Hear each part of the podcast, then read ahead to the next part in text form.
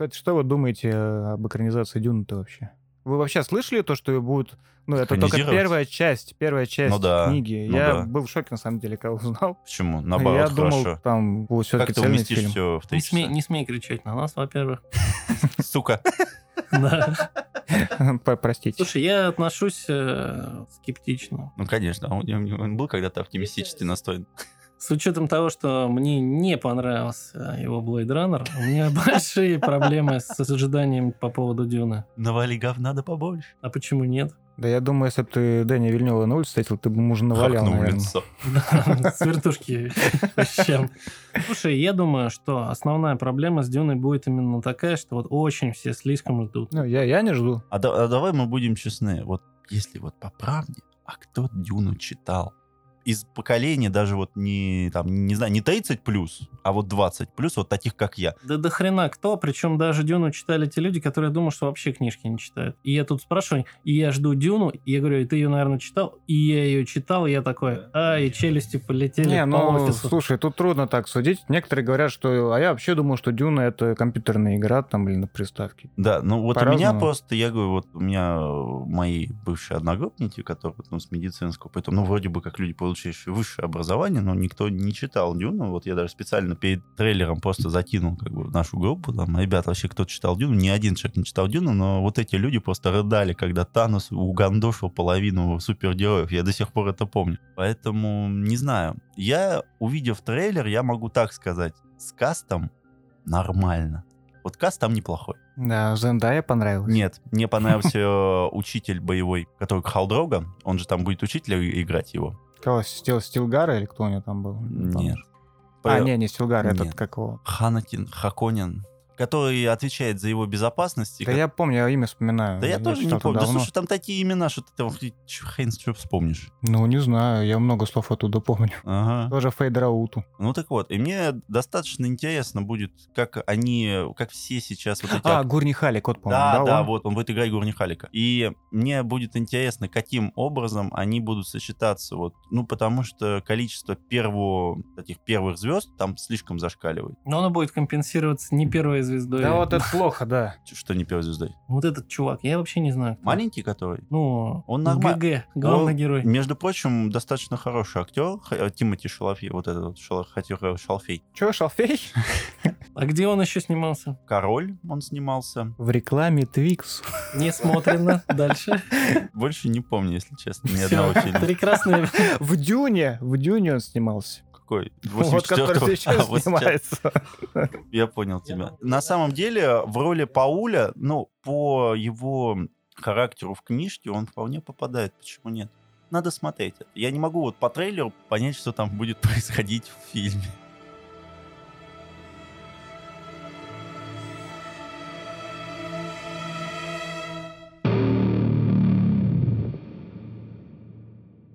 Привет, друзья. Сегодня очередной выпуск подкаста «Плотные Бон Иваны». И с вами Олег. Да, рядом сидит Сайп. Привет.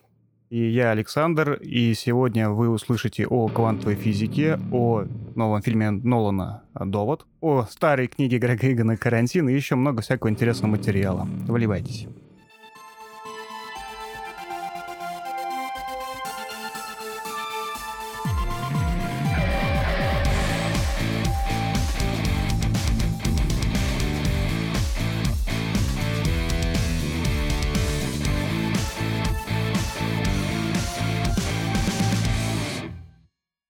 Я так понял то, что уже все посмотрели Теннет. Да. Кстати, я тут услышал в каком-то из то ли интервью, то ли статьи, что ну, в, на Украине фильм перевели как Теннет, а не как Довод. Как раз это древнее словосочетание «попасть в Тинета» или как-то такое. Слышали, нет? Нет, впервые. Я вот, если честно, даже не знал об этом. Мне кажется, ни одно медиа об этом не сказало. Ну, вот на который я подписан. 7-8 где-то у меня есть источников, которым я смотрю. Никто это не писал. Ты вообще где это обнаружил-то? Я не помню, где именно я это смотрел. Просто, ну, это как-то, знаешь, так типа в охоточку краем глаза было. Но вот я смотрю на, ну, в большом словаре русских поговорок э, есть предложение попасть э, в тенета, что означает оказаться в сложном безвыходном положении, ну, там, в беде. Я давно не слышал это вообще в употреблении, но когда увидел ну, оригинальное описание фильма Дова Теннет, я вот что-то вот вспомнил, а потом еще подтвердил в этом то ли интервью, то ли статье. Вот, ин- интересная коллизия. Но так как клюковки в фильме достаточно, то может быть все что угодно. Ну, вы все посмотрели, да? Ну, давайте тогда, что как, впечатление? Буду честен, смотрел фильм именно с точки зрения кинематографа, а не с точки зрения науки. И фильм мне, конечно, понравился своей режиссурой, хотя у него достаточно странная монтажная склеечка своей графикой, своими спецэффектами, которые, кстати, практически все сделаны на натурных съемках. И мне понравилась концепция. Но вообще, мне кажется, что Нолан единственный, мне кажется, автор, который может себе позволить делать авторский блокбастер. То есть это попкорн, который интересно обсуждать. Я бы это так назвал. Я с этим соглашусь, потому что мне кажется, что довод это, знаешь, как такая м, прилизанная на массового зрителя версия детонатора. Нет. Детонатор — это своя особенная стихия, которая сделана для того, чтобы уничтожить тебе мозги. Ну, видишь, ты просудишь, э, как ты говоришь, по съемкам, по режиссуре, по всему вот этому, а именно с научной точки зрения. С научной точки зрения там очень много параллелей. Нет, я тебе об этом говорю, что довод все же это вот вкусная сладкая конфетка, которая вот, ну, как ты сказал, она вылезана и так далее, но она многослойно. То есть человек, который вот как я, не хочет в это вникать особо, то есть который вот, ну, посмотрел детонатор и вот, вот по этими, а, вот этими огромными статьями, которые написаны к детонатору, понял смысл фильма, Ну, Погоди, если Теннет это вот конфетка, как ты говоришь, да, там барбариска, но то что же в том случае будет э, детонатор? детонатор — это рыбий жир. Я думал, вот, знаешь, такая лакричная, короче, горькая, такая, вот, Нет. из тех, которые все говорят, нет, вот дайте нам другую. Нет, я тебе говорю, а, тут у Нолана в чем прикол? То, что для человека, которому не хочется вот эту всю фигню научную, он просто посмотрит красивый фильм. А человек, который что-то понимает во времени, что-то понимает в каких-то физических теориях, у него появляются вопросы, и он идет за этими ответами. Поэтому, мне кажется, что Нолану необходимо собрать в свои 800 миллионов, чтобы он продолжал делать такое великое дело под названием «Раздумие масс». Потому что у меня, мне кажется, впервые за два или три года люди выходили из кинотеатра и пошли гуглить, что такое физические теории.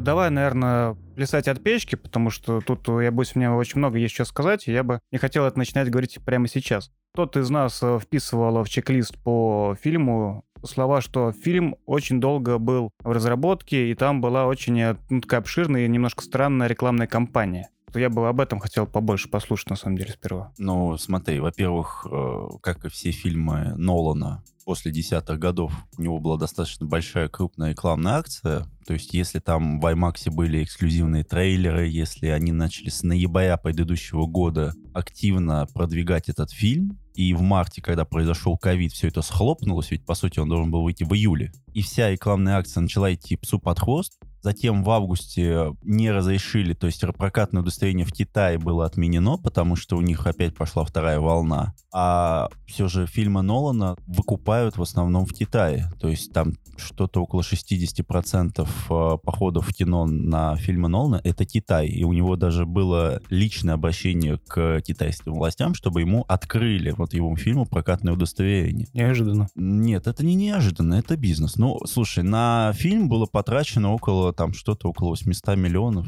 Ну вот очень большая цифра, при том, что сам фильм был очень дорогой в производстве, и сейчас пошла уже вот, ну вот в сентябре вторая волна рекламной акции, то есть это был дополнительный бюджет. И было понятно, что фильм, скорее всего, не окупится. Он и сейчас не окупается. То есть сейчас они собрали около 250 миллионов. Погоди, я слышу, что он очень хорошо, наоборот, продается. Там в первые дни проката очень большие цифры были. Очень большие цифры были, потому что в конце августа, когда открылись кинотеатры, прокат был 150 тысяч долларов за день в Америке. Ну, то есть и при всем при этом не Это окупается, 3% да? от предыдущего вообще объема продаж. Ну, как ты должен понимать, это очень маленькая цифра. Довод сейчас, на данный момент, в нынешней ситуации великолепно себя ведет, но это не отменяет того факта, что, скорее всего, он не окупится. Как, допустим, сейчас вышел Мулан, и он там что-то собрал около 400 тысяч долларов за первый уикенд, и как бы Дисней такой, все, То есть этот фильм явно будет провальным полностью. Ну, это на самом деле, конечно, печально, но не, не удивительно, потому что очень много фильмов, которые в итоге стали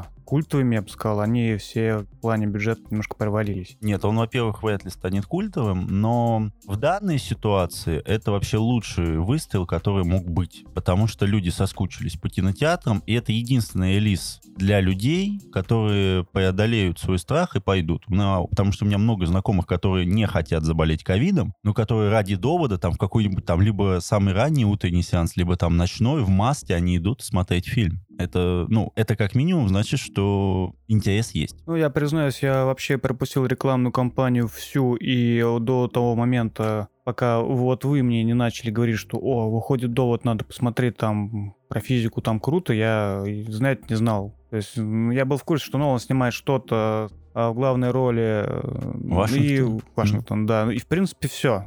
То есть я, кроме него и то, что это он снимает Нолан, ничего не знал. Я видел какие-то отрезки трейлера, где там он на катере едет, с ветряками что-то там, э, сцена, и, и все. То есть, когда я шел на фильм, я понять не имел, на что я иду. Но первые 15 минут были как бальзам на душу, потому что за 10 минут мне прокрутили кучу трейлеров разной степени пошлости, а потом идет фильм, который, в общем, ну, претендует на какую-то умственную деятельность. И я прям вышел, я был, не скрою, под впечатлением, потому что мне очень понравилось, что наконец-то снова в кино есть вещи, которые заставляют людей думать. И думать над теми проблемами, которые, ну, начали, наверное, освещаться только в последние там несколько десятков лет потому что не так много у нас э, масс-медиа продуктов, которые в центр э, все повествования ставят какую-то ну, физическую теорию, особенно если это связано там со временем и ну, какими-то квантовыми теориями. Ну, как-то как обосновываться пытаются. Вот. И на фоне этого поднимают некоторые проблемы, ну, может быть, морали, этики там и прочее. Ну, я бы сказал, что Нолан — это научпоп жвачки. Ну, неудивительно, потому что это еще когда с Интерстеллара пошло, или раньше, я, честно говоря, не знаю. Но то, что к этому фильму он тоже привлекал как консультанта Кипа Торна э, в плане ну, обеспечения научности, да, э, это хорошо. Это хорошо. Наконец-то есть о чем посудачить э, ну, и ощутить себя интеллигентом, что ли, я даже не знаю. Вот это приятно.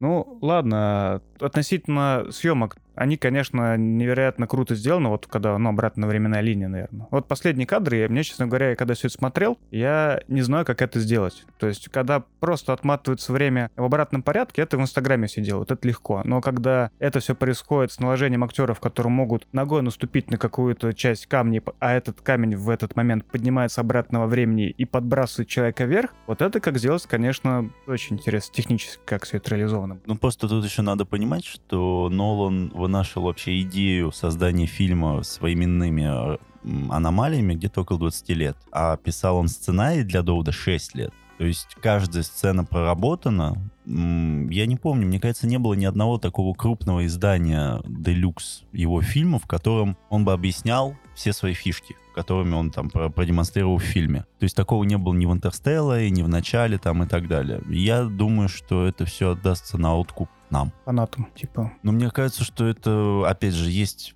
в этом своя прелесть, что додумайся сам. Не, ну если честно, мне все-таки хотелось бы услышать его какое-то мнение, хотя бы даже зачем он именно этим занимается. Ну, просто потому что тебя прет, именно только временные парадоксы, что мы видим, собственно, по его картинам, но окей, хорошо, все-таки какая у тебя центральная основная мысль? Или ты просто пытаешься показать по очереди все теории? Ну, согласен, знание как бы его базы не отменяется, ну, фанатских спекуляций. Ну, конечно, так это же круто. Это наоборот хорошо. Это когда пошел слух на Reddit, что перед, ну, перед доводом все его так устали ждать, что все начали писать сценарий за него, и все начали, типа, жить в нем. Вопрос, нафига, я, на, нафига это делать, я не знаю, но люди разные бывают. Это мне напоминает Half-Life 3, когда уже там чуть ли не игру делают вместо них. Но мне просто кажется, что большая часть ожидала какую-то вторую часть начала и видела его там. Это только проблема ожидающих. Но там же были, по-моему, какие-то э, отсылки или знаки о том, что это все происходит в одной вселенной. У меня лично на это времени и внимания не хватало, чтобы вот еще оценить там, какая картина, в каком месте появилась Если на 3 секунды. на YouTube-канале Катвер Крэп есть целая теория о том, что довод это в продолжении начала. 27 минут идет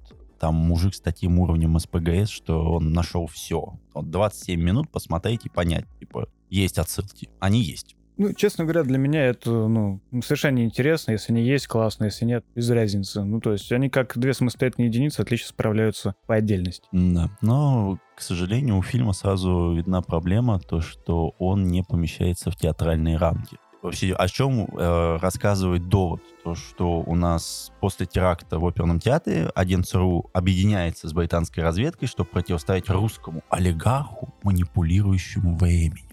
Это так, если что, завязка. И видно, что история, она хотела, ну, то есть Нолан хотел сделать что-то в виде шпионского боевика, но ему явно не хватало хронометража. При том, что фильм идет 2 часа 40 минут. Судя по тому, как происходит действие, явно было очень большое количество монтажа, при том монтажа, по, ну, жесткого, потому что у Нолана вот многие фильмы, которые там того же самого Интерстеллара, того же самого Начала и так далее, у него обычно картинка достаточно идет плавная, хорошая, без э, ощущения того, что ты скачешь там, э, не знаю, э, с запада на восток. Здесь я не могу сказать, что это пример жанра того, что тебя постоянно куда-то бросает. То там ты в Стамбул, то ты там в Россию, то там в Новую Украина там и так далее. Вполне возможно, что он хотел добиться такого эффекта, но, к сожалению, видно, что ему не хватало рамок вот этих там до трех часов. То есть, если бы была режиссерская версия, но ее, скорее всего, не будет, я думаю, там было бы гораздо больше материала.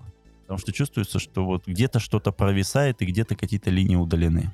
Я, кстати, не понимаю, почему нельзя взять и выпустить ее все А потому что тебе нельзя. Потому что, ну, ну, да, ну прокатное удостоверение дается фильмам, там, который... Не-не, окей, э, вы показали его в прокате, прошло там а, год-полгода, выпустите, пожалуйста, Blu-ray там с кучей там времени, хоть несколько дисков. Ну, мне кажется, мне кажется, опять же, это зависит от режиссера. Я себе это вижу так. Ты говоришь, что он 6 лет готовился. Да. Ты говоришь о том, что ты считаешь, что ему не хватило времени рассказать все, что он хотел. Окей, Теперь, пожалуйста, расскажи, мы купим это на дисках, на, в сторах во всяких, неважно как. Я, мне кажется, что все же режиссер имеет свободу воли в этом, в этом выборе. И есть такое, что он сказал, вот есть театральная версия, это вот то, что я одобрил, и больше не будет ничего. Может быть такое. Может быть будет как у Снайдера, когда у него вот это вот все на полтора часа больше. Вот это вот эти огромные куски, а сейчас вообще Снайдер Кат, там, типа, 4 серии по полтора часа, и ты такой...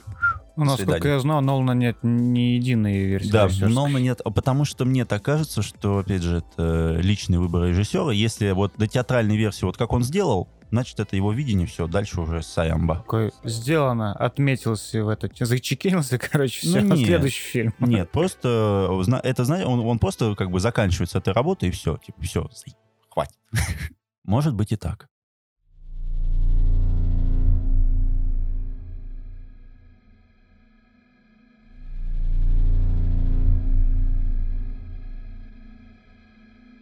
Я бы хотел обратить внимание все-таки, наверное, на научную составляющую фильма. Хотя бы, хотя бы краешком коснуться.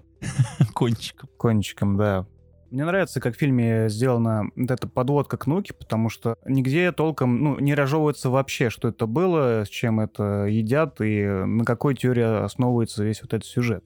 В самом начале фильма, когда протагониста только вербуют, э, там женщина-ученая, которая показывает ему эффект вот этих ин- инверсированных пуль, она ему просто говорит, чувак, расслабься, ты это не поймешь и даже не пытайся просто получаю удовольствие. Вот и в принципе в этом вся концепция. То есть на нас сыпят э, фразами вот этой теории поглощения Уиллера Фейнмана, нам говорят про парадокс убитого дедушки, на котором держится, я бы сказал, даже не научная составляющая, а этическая, наверное, ну, или моральная, да. Э, в этом как раз э, вот, наверное, один из основных вопросов э, что будет, да, если в прошлом нас вот уничтожат, то те люди из будущего, которые нас послали, ну, как тогда это будет э, все же сколлапсирует нахрен. Ну, то есть это получается парадокс. Но мне кажется удивительным то, что в фильме это, ну, такие, ну да, ну, наверное, так и случится. Ну, мы не знаем. Ну, давайте попробуем. Ну, то есть этим как-то особо не переживают по этому поводу. Вот, и, в принципе, вся проблема, против которой весь фильм борется там протагонист, вот это не новая война, а, ну, тотальная какая-то, ну, геноцид человеческий, она какая-то очень слабая и неявная. То есть ты в нее не очень-то веришь.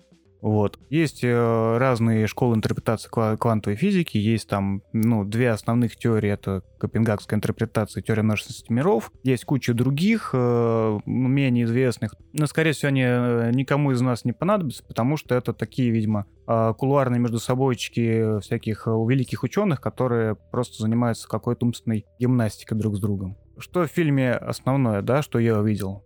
Отсылка к демону Максвеллу, да, вот этот переход между прямым и обратным течением времени. То есть, в принципе, там изначально говорится, что основная проблема и, ну, отчасти, наверное, решение и основа всех этих перемещений — это понятие энтропии. То, что когда мы живем в прямом течении времени в обычном, энтропия, согласно второму закону термодинамики, постоянно возрастает. Но если обратить ее вспять, то, ну, соответственно, течение времени пойдет как бы обратно, о чем как раз теория Уиллера там и говорится. Единственное, тут есть нюансы, да, с точки зрения наблюдателя, потому что если человек перемещается в обратную временную линию, как мы видим, да, когда протагонист перемещается, там все едет задом наперед, но он видит это как бы не отрываясь от своей реальности. То есть это интерпретация мозга человека, который привык в одном временной линии, прямой жить. То есть тут у меня ну, сразу возникли вопросы, а как так-то? Ну, хорошо они объяснили, что дышать нельзя, надо только через баллон, потому что иначе его легкие там вернутся. Э, ну, как и горение, да, оно, наоборот, морозится, то есть, ну, обратное течение энергии. Но в целом, ну, концепция как-то не очень грамотно показана, если уж придираться. Ворот — это такая некая краткая иллюстрация демона Максвелла, которая, в зависимости от энергии молекул, открывает заслонку, как в классической теории,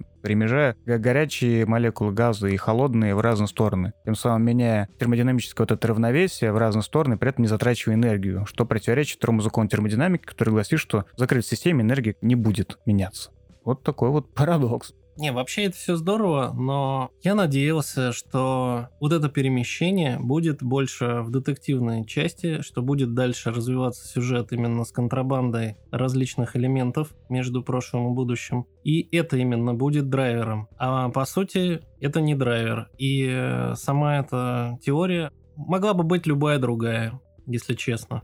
То есть э, она не объясняет весь смысл фильма и никак на него не влияет, на мой взгляд. Мне кажется, здесь такая же проблема, как и в книге, которую мы чуть позже обсудим, что первоначальная задумка и введение в заблуждение читателя или смотрящего кино, то, что тебе показывают одну цель, тебе становится интересно, как это будет развиваться. Ну вот как, допустим, в том на самом доводе контрабанда. Это было бы очень круто понять, как это вообще работает, зачем и так далее. А потом, да, а потом все превращается в эпик.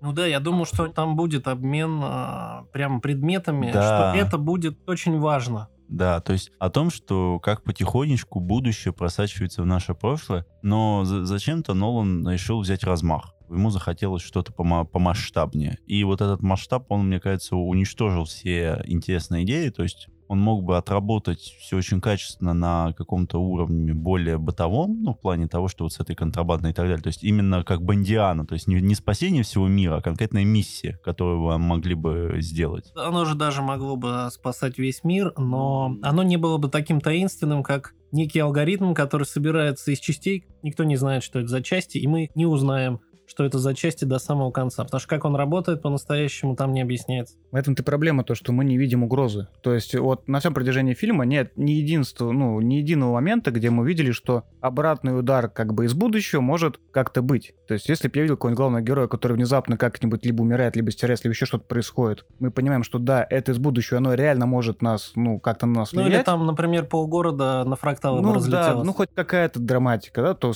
тогда стало понятно, что они так переживают. А тут, ну, какие-то просто... А тут и к тому же никто, даже люди из будущего не знают, что произойдет. Ну, типа, мы хотя бы попытаемся. Ну, мне нравится то, что этот вопрос был поднят именно. То есть есть, есть э, что обсудить, о чем подумать. Ну, мы, это опять же, мы говорим да. об этом фильме в положительном ключе, и эти поединки, которые мы сейчас обсуждаем, никаким образом не влияют на то, что я вышел, мне кажется, впервые хотя, мне кажется, впервые за год все же я вышел из кинотеатра с чувством, конечно, удовлетворения. Последний раз, мне кажется, это было к звездам. Вот именно вот такого, когда было, пам, ты вышел, тебе хорошо. Вот просто хорошо, ну, потому что тебе понравилось. Ну, согласен, да, мне тоже фильм понравился. Ну, я заранее прошу прощения у слушателей, если я в своих теоретических выкладках что-то напутал, потому что я это говорю, в общем-то, без подготовки и без компьютера. Вот. Но вообще, если вы хотите э, более строго изучить э, научную составляющую, послушайте выпуск подкаста «Теория большой бороды» как раз о разборе ну, физики «Довод». Или поступайте в физико-технический университет.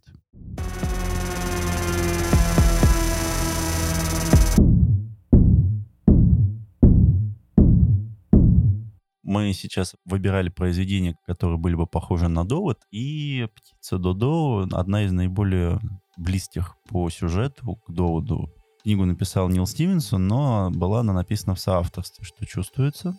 А, сюжет таков, что Мади в мире была, но она была там, до 16 века. После 1562 года магия полностью исчезла из мира, никто не знает почему. В 21 веке люди захотели использовать магию в прошлом с помощью технологий. То есть они создали камеру, в которой магию можно творить. И нашли ведьму, которая пришла из 13 века, и ей дали задание, что она должна в будущем научить нас, как работать с прошлым. И так начинается временная война между странами, потому что у каждого была своя ведьма, которую затянули в будущее. И как начинается вот э, этот конфликт в временных э, рамках. То есть э, там очень все интересно объясняется, как, допустим, делать какие-то заметки. Все вообще начинается с того в книжке, что ну, им нужен был бюджет. Ну, то есть они, у них есть технология, у них есть, э, возможно, какие-то мотивы, но у них не было на это денег. И им сказали, сделайте деньги сами. Они подумали, как можно сделать деньги, если ты все знаешь о прошлом, но тебе надо как-то это довести до нашего будущего, ну, то есть до 21 века а, отправляет агента в прошлое, там, типа, тебе нужно украсть картину и закопать ее где-нибудь глубоко, так, чтобы там через 200 лет мы ее нашли и продали. И вот начинается, то есть они раз туда там, типа, полетели в прошлое, зарыли картину, не выдерживает бочка 200 лет. Ну, она полностью разлагается. Заложили в другое место, там, там что-то там с кладкой они сделали, там какая-то кирпичная кладка. Во Вторую мировую войну все разбомбили.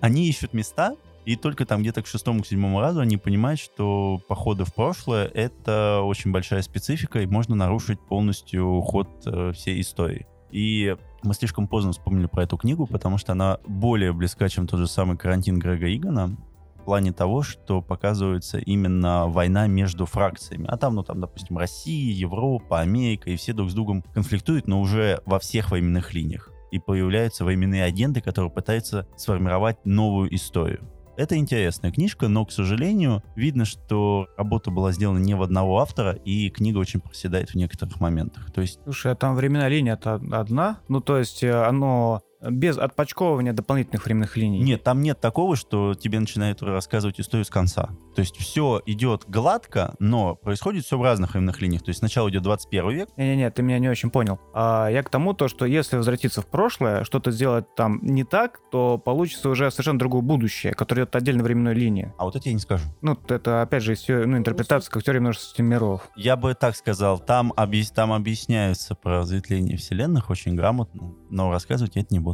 чтобы не портить впечатление.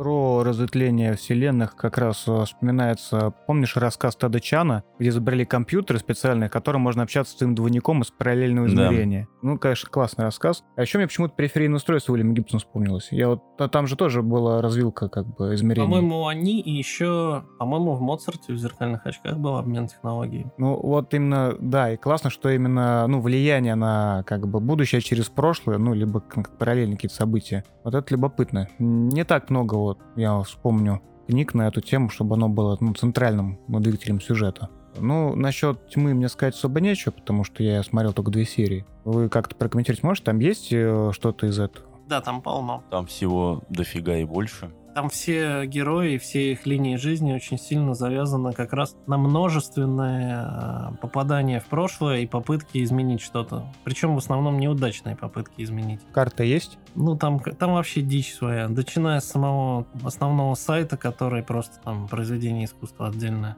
А, это ну, я, собственно, о главном забыл, то что я в самом начале упомянул фильм «Детонатор», в оригинале он называется «Праймер». Это такое низкобюджетное кинцо про... За 7 тысяч баксов. Двух э, там студентов, студентов, по-моему, ну или двух там безумных ученых, которые хотели сделать, ну, грубо говоря, трактор, а сделали истребитель. Ну, короче, получилось не то, что хочется, и они вместо, по-моему, антигравитационного механизма сделали машину времени, да? И, короче, он дьявольски запутанный вообще. Я бы даже так сказал, что этот фильм до сих пор держит, э, так скажем, специфическую награду максимум одного автора. То есть это режиссер, сценарий, продюсер, композитор, художник, монтаж и главный герой. Все это Шейн Карут.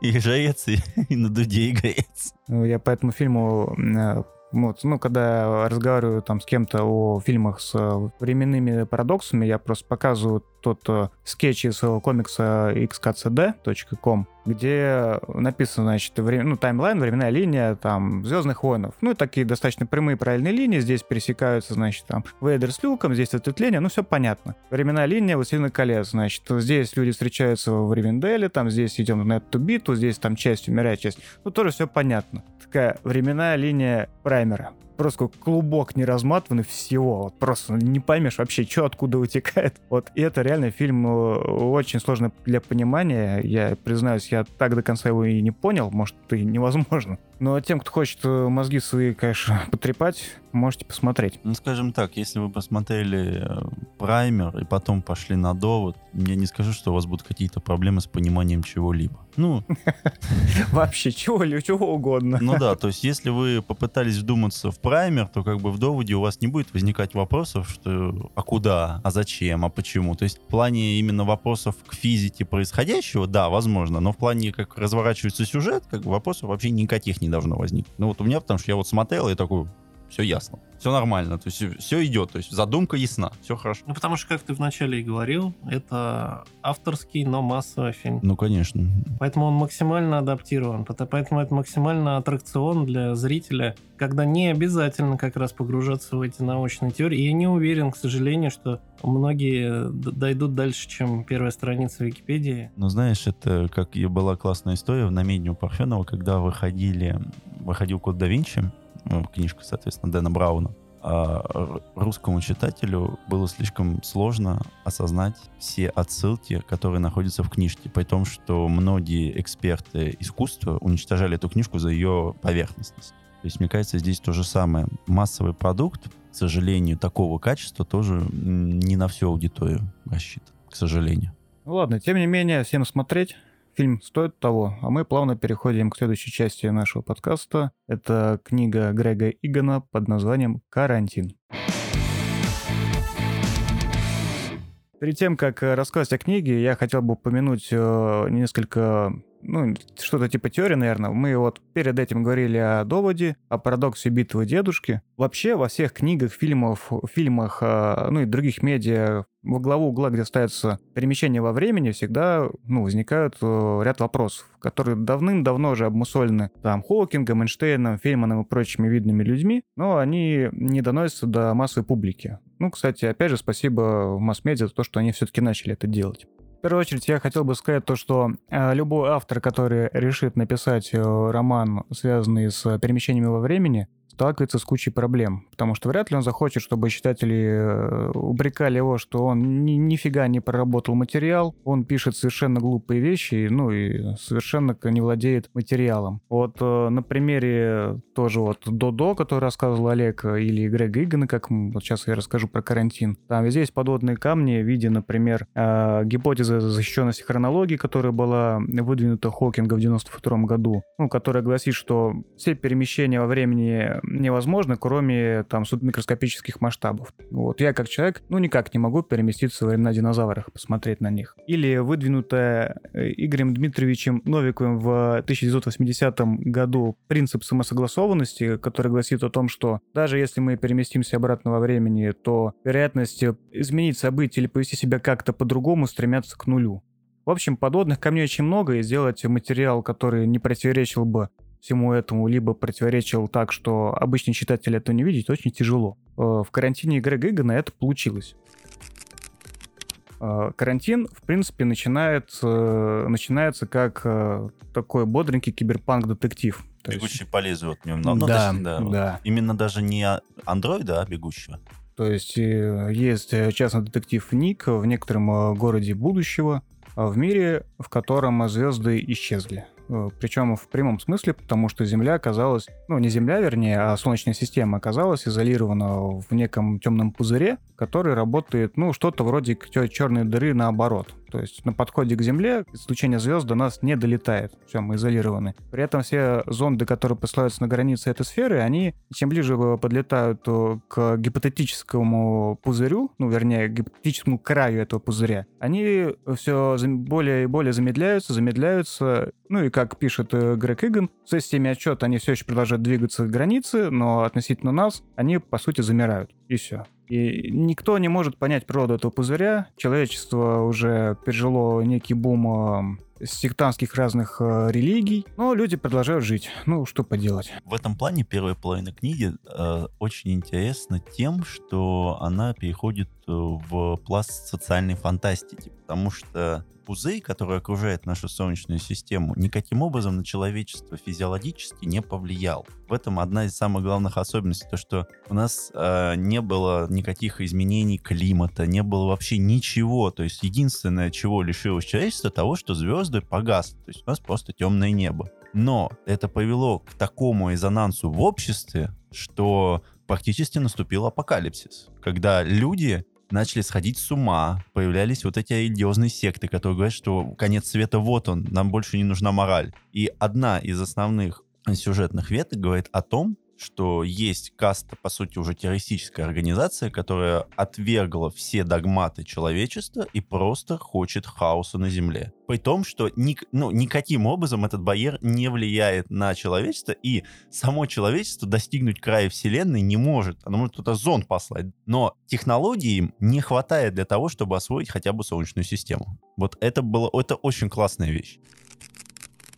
Мне, кстати, очень еще нравится его прагматичный взгляд э, ну, на технологии. То есть там очень много сделано, ну, я бы сказал, некоторых предположений, что ли, я не знаю, причем технически обоснованных, начиная там от модов, вживленных там человеку в мозг. Кстати, там. можно про моды? Да. Одна из интересных фишек романа то, что моды, которые могут улучшать человеческое поведение, что тоже ну, достаточно необычно, а вид их введения в организм. Это делается в виде назального спрея, то есть покупается программа, и как там, ну, какой-либо там дозатор, там, називин, это имплантируется за запрограммированный микроорганизм, в частности, коковый тканевые, которые проникают сквозь гематоэнцефалический барьер и модифицируют мозг для необходимых нужд. То есть это очень крутая смесь биологии и технологий. Сейчас над этим пытаются работать в терапии лечения там, костного мозга, в терапии лечения каких-либо поражений онкологических головного мозга. Сейчас над этим работают, чтобы модифицировать коковые организмы, которые могут проникать через барьер. А просто гематоэнцефалический барьер — это один из самых важных барьеров, который защищает наш мозг от токсических воздействий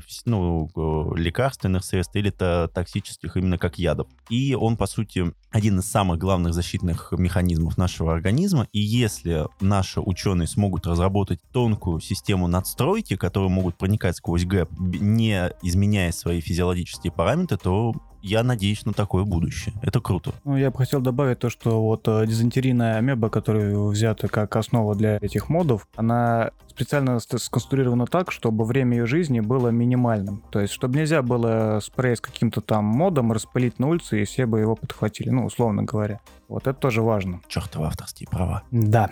Вот у меня, я начал говорить то, что мне очень нравится некая ирония Грейга Гигна к ну, современным реалиям, как он пишет э, про экспедицию там, автоматического корабля к Альфа Центавра. Он пишет, что она была перенесена на 2069 год, ну, а планировалась в 2050 и принесли ее в надежде на то, что к столетию полета Аполлона-11 будет просто легче выбить необходимое финансирование. То есть вот на фоне всего вот этого бурлеска технологий, казалось бы, такая вещь, как, ну, запуск автоматической станции, и все равно у нас здесь финансовые проблемы, финансирование всех этих проектов. Ну, короче, вот все, все, все как в жизни. Здравствует реализм. Да.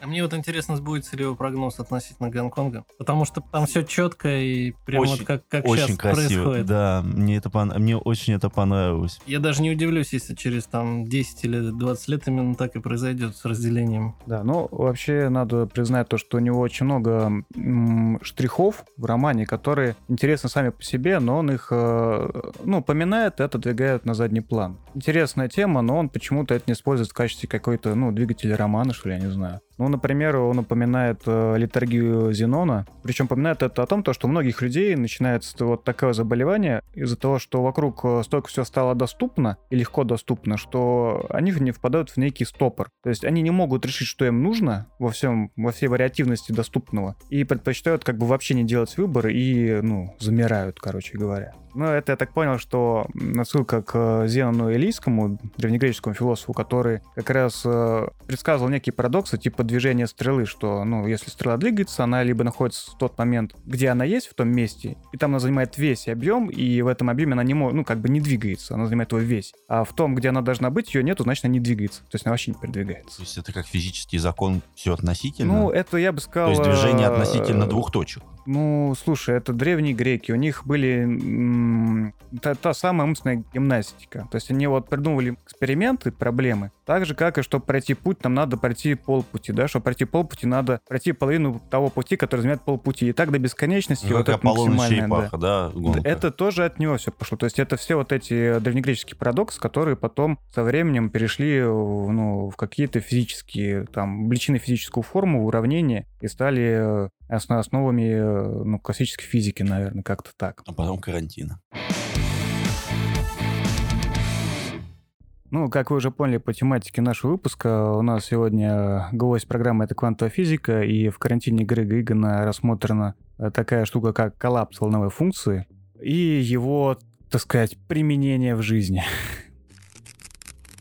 Главный герой на определенной стадии книги учится использовать мод, который управляет э, размазанным и коллапсированным состоянием волновой функции. Тем самым он может выбирать любую вероятность любого исхода. Ну, к примеру, там он бросает игральные кости, и в каком-то из вероятностей эти две кости выпадают как две единички. Вероятность этого невысокая, но она есть, причем, ну, достаточно обычная. Но если это сделать там 20 раз подряд, а 20 раз подряд у нас будет обе единички, это, ну, практически нереально. Но в каком-то из состояний волновой функции это обыденность. И он может из размазанных состояний выбирать только те, которые ему нужны. И подряд 20 раз выбить два змеиных глаза. То есть, по сути, он размазывается. Да, то есть э, он э, в размазанном состоянии выбирает те именно варианты существования себя, в которых произошло именно нужное ему событие. Конечно, после выхода книги он написал еще целую статью, в которой сказал то, что да, при написании книги я был не столь умен, как сейчас, и вот вам в статье то, почему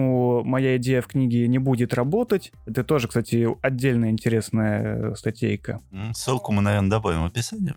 Или не добавим. Да, у меня еще будут пару слов про нее. Тем не менее, вот про схлопывание или коллапс. Вот, коллапсовая функция — это основной игрок в этом романе. А самая главная, ну, позиция, тут сейчас будут спойлеры, да, то, что просто представьте то, что люди, которые живут на Земле, все возможно- возможные вероятности исходов коллапсируют в тот момент, когда они на него смотрят, на что-либо смотрят. То есть мы смотрим на небо и схло- схлопываем все те вероятности, которые могли бы быть в один единственный возможный вариант. То есть мы просто уничтожаем миллиарды, там, квадриллионы, я не знаю, сколько вероятностей возможных существ, там, состояний или там еще чего-то не было. То есть именно поэтому э, Солнечная система была закрыта непрозрачным коконом, чтобы спасти Вселенную от людей. То есть, возможно, на каком-то этапе развития цивилизации вот у человека появился, ну, появилась такая часть системы нейронной, которая ну, обусловила те когнитивные способности, которые нужны для самостоятельного схлопывания вот этой квантовой теории. Ну, изящная идея, есть над чем подумать на самом деле. То есть утверждается, что вот эти цивилизации, которые сделали этот пузырь, чтобы оградиться от человечества, они этой функцией не обладали, по сути. Да, то есть там говорится как раз о том, то, что, возможно, это баг, а не фича. То есть все остальные там существа во Вселенной, которых мы не знаем, они как раз могут пребывать во всех состояниях одновременно. А нас просто глючит.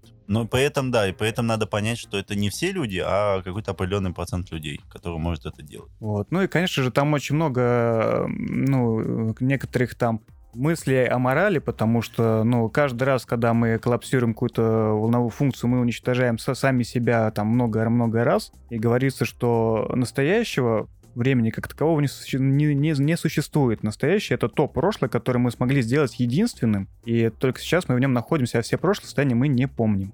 Да, и одна из таких ключевых мыслей, э, которые там упоминаются, то, что мы все — это вселенная, которая сама себя опустошает в процессе самопознания. То есть каждый раз, когда мы на что-то смотрим или пытаемся выяснить, все варианты мы уничтожаем, оставляя только единственный.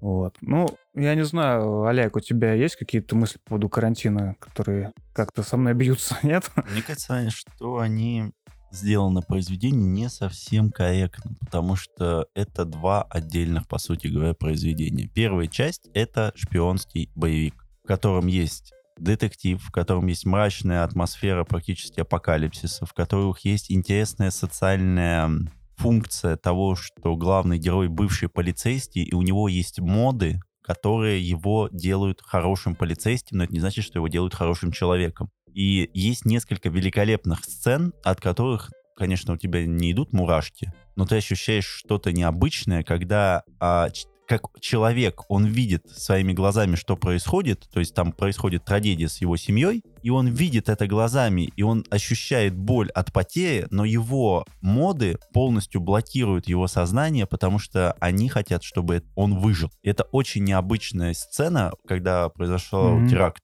Она сделана великолепно, она продумана, и самое главное, что она живая. То есть ты понимаешь боль этого человека и боль утраты. Это очень круто. Потом расследование. Крайне интересная вещь как найти иголку в стоге сена, то есть как можно перевести там какого-то человека в другую страну, каким образом это выявляется с помощью новых технологий, и как это показывается, тоже достаточно проработано, интересно. И вот мы доходим до половины книги. По сути, мы уже ждем на что-то интересное, потому что главный герой добирается, мы так думаем, до самой мякоти этого расследования. И неожиданно книга просто переворачивается с ног на голову. Происходит такой прям клиффхендер очень сильный. И вот мы уже читаем, ну, не то чтобы учебник по физике, но что-то близкое к этому. Ну да, весь детектив превращается... Просто весь детектив на- начисто срезается. Вот прям начисто срезается, вот как будто первой половины книги не было. При том, что если ты не будешь читать первую половину книги и начнешь читать вторую, у тебя ничего не потеряется. Ну, вот реально. Ну, максимум... Ну да, можно было прям начать со сцены, где его схватили и все. Да, то есть там по предисловие, типа, мир закрыт пузырем. Ну, там немного теряется, как бы, но теряется. Ну, там немного, ну, прям совсем немного. Это можно было в аннотации вот так написать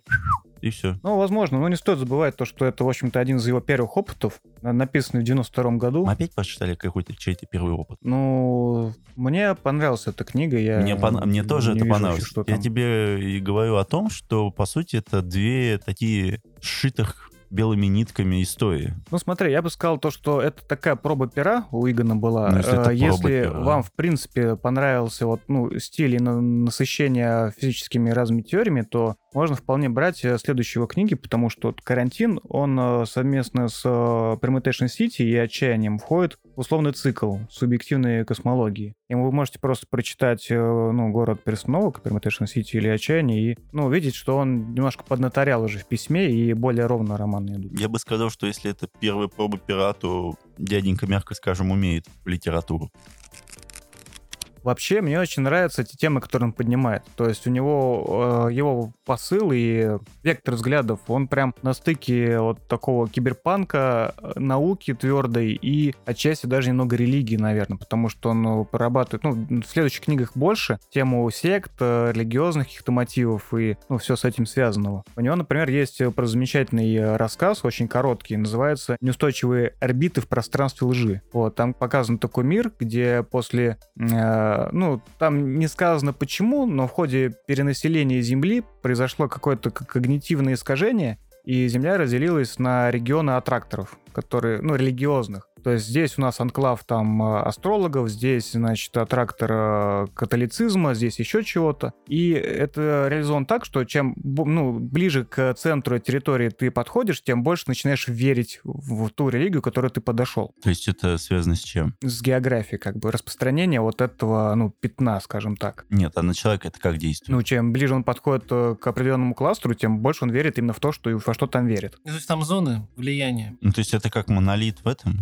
в сталке? Ну, не знаю. Не могу сравнить. Но повествование там ведется от лица вот пары людей, которые гордятся тем, то, что они свободны, они сохранили, э, ну, не, не веру, а свою некоторую свободу перемещаться. Они вот пытаются проходить мимо всех этих территорий от тракторов. Причем, э, поскольку они немножко перемещаются, они тоже не могут на одном месте остаться, то есть они постоянно в пути. Ну и в какой-то момент времени им говорят, ну вы на самом-то деле тоже заключенные в своем лагере, просто он у вас немножко по-другому вы выглядит. То, что ваша свобода — это есть ваша вера. Вы либо остаетесь с ней навечно, либо вы уходите. А тех, кто ушел, ну, вы их никогда не видите, они ушли.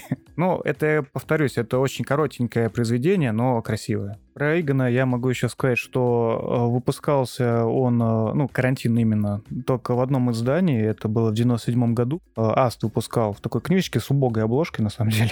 У меня есть еще сборник его рассказов издательства «Миф», ну, карантин, и как бы и статьи, и прочее, но это как, ну, что-то типа авторского сборника, там даже не указан тираж, я не знаю, реально ли его вообще сейчас достать. То есть это элитный сборник. Да. Для Зах... суперпотребителей. Да, заходите на лавку Слушай, Авито, плотный Бонвиван. Я очень благодарен э, людям, которые сделали эту, ну, этот сборник, скажем так, но там очень много ляпов э, в буквах, там очень много не там точки а поставлены. Они, перевод пытались изменить относительно выпуска, который там, вот ты говоришь, дешевенькая книжечка была? А, смотри, основной роман там а, тот же самый перевод, но там очень много статей и прочее, которые вообще не переводились на русский. Причем переведены они э, Конрадом Сташевски, который также известен как, э, ну, нам с тобой как э, Fixed Green и как Loaded Dice, угу. который я на медиуме читаю. Странно, на самом деле, гражданин, потому что его манера письма мне одновременно и восхищает, нравится, и я испытываю некоторое отвращение, потому что он избыточно перенасыщает текст э, всевозможными отсылками, ненужными дополнениями. Ну и при том э, сам перевод у него достаточно, ну, топорный, что ли, для меня. Хотя вот с научной точки зрения у него все четко. А в сеть-то попало вот это вот все, что там дополнительно есть? Нет, не все. То есть та статья, которую, ну, я вам э, скидывал, которая называется «Квантовая механика и карантин», где как раз Грег Гигганс и огрехи описывает, она есть как минимум на сайте Лода Дайса в медиуме. Ну, угу. в полном объеме, можно ее там прочитать. А рассказы, честно говоря, не знаю. Будут, если надо, что сказать. А, он наймет наймет себе. Нет, я думаю, что просто раз он суперпотребитель, он мог приобретать эти книги, а секретнейшее сообщество лишало бы их жадности. К сожалению, почему-то так не проходит. Я пытался все время найти так авторские сборники Харлана Эллисона и не смог. Нужен хотя бы один экземпляр, и все, и до свидания, вперед, поехали. Меня на самом деле удивило то, что город перестановок был выпущен ну, недавно, в 2016 году власти в звездах научной фантастики, а карантин почему-то не вышел там.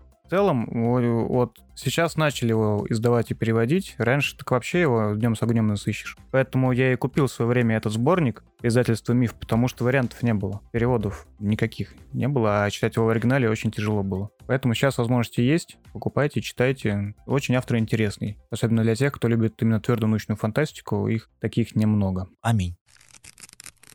Ну, подводя итог про Грега Игана, я бы порекомендовал вам еще прочитать книгу «Тайны квантового мира». Это издание в виде комикса. Похоже, что для детей, но на самом деле не совсем для детей. Э, очень книга понравилась. Она наконец-то доходчиво объясняет э, все, что вы хотели спросить о квантовой физике в нужном объеме.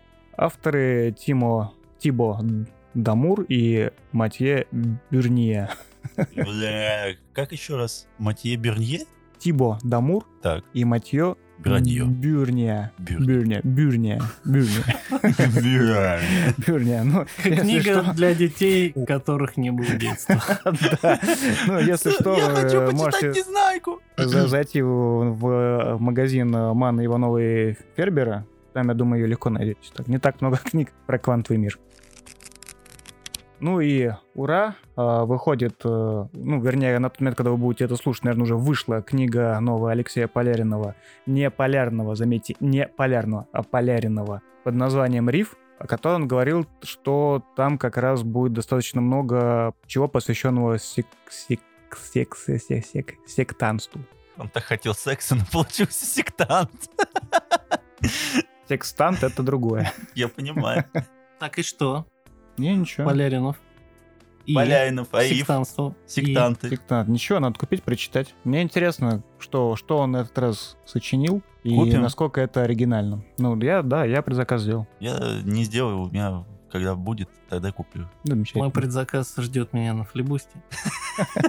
Уже готов. Тепленький. Нет, мы должны купить и отсканировать его. Пожалуйста, за твои деньги я куплю любые книги мира. Ладно, я заканчиваю свою тираду с квантовой физикой. Я, наверное, уже всех достал. Передаю стафетную палочку, стафетную палочку, палочку. Да, Олегу. Мучайся. Да.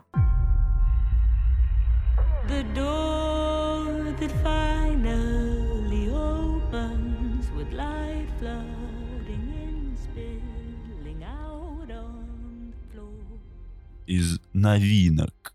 На HBO Max появился сериал, который продюсировался Айдли Скоттом, называется «Возвращенные волками». Мне кажется, впервые за долгие годы Айдли Скотту наконец-то сказали, сними уже, что ты хочешь. То есть нам не нужен ни «Чужой», ни «Прометей», ни «Бегущий», ни так далее. И неожиданно он снял очень классную историю про религиозное общество будущего, в котором Земля превратилась, опять же, в выжженный ад. Человечество ищет новый Эдем, и э, роботы воспротивились человечеству и решили сделать свой Эдем и воспитать людей заново. То есть они взяли образцы ДНК, они взяли новых э, эмбрионов и улетели там на самую далекую планету, чтобы воспитывать новое человечество, которое обретет свободу и независимость от человечества старого. И история начинается с того, что два робота полетают на необитаемую планету, а рождают дитя, оно начинает развиваться, и до какого-то момента все происходит хорошо, до тех пор, пока старое человечество не находит эту планету и не находит ковчег, ну, то есть не находит ковчег с роботом. А, и так начинается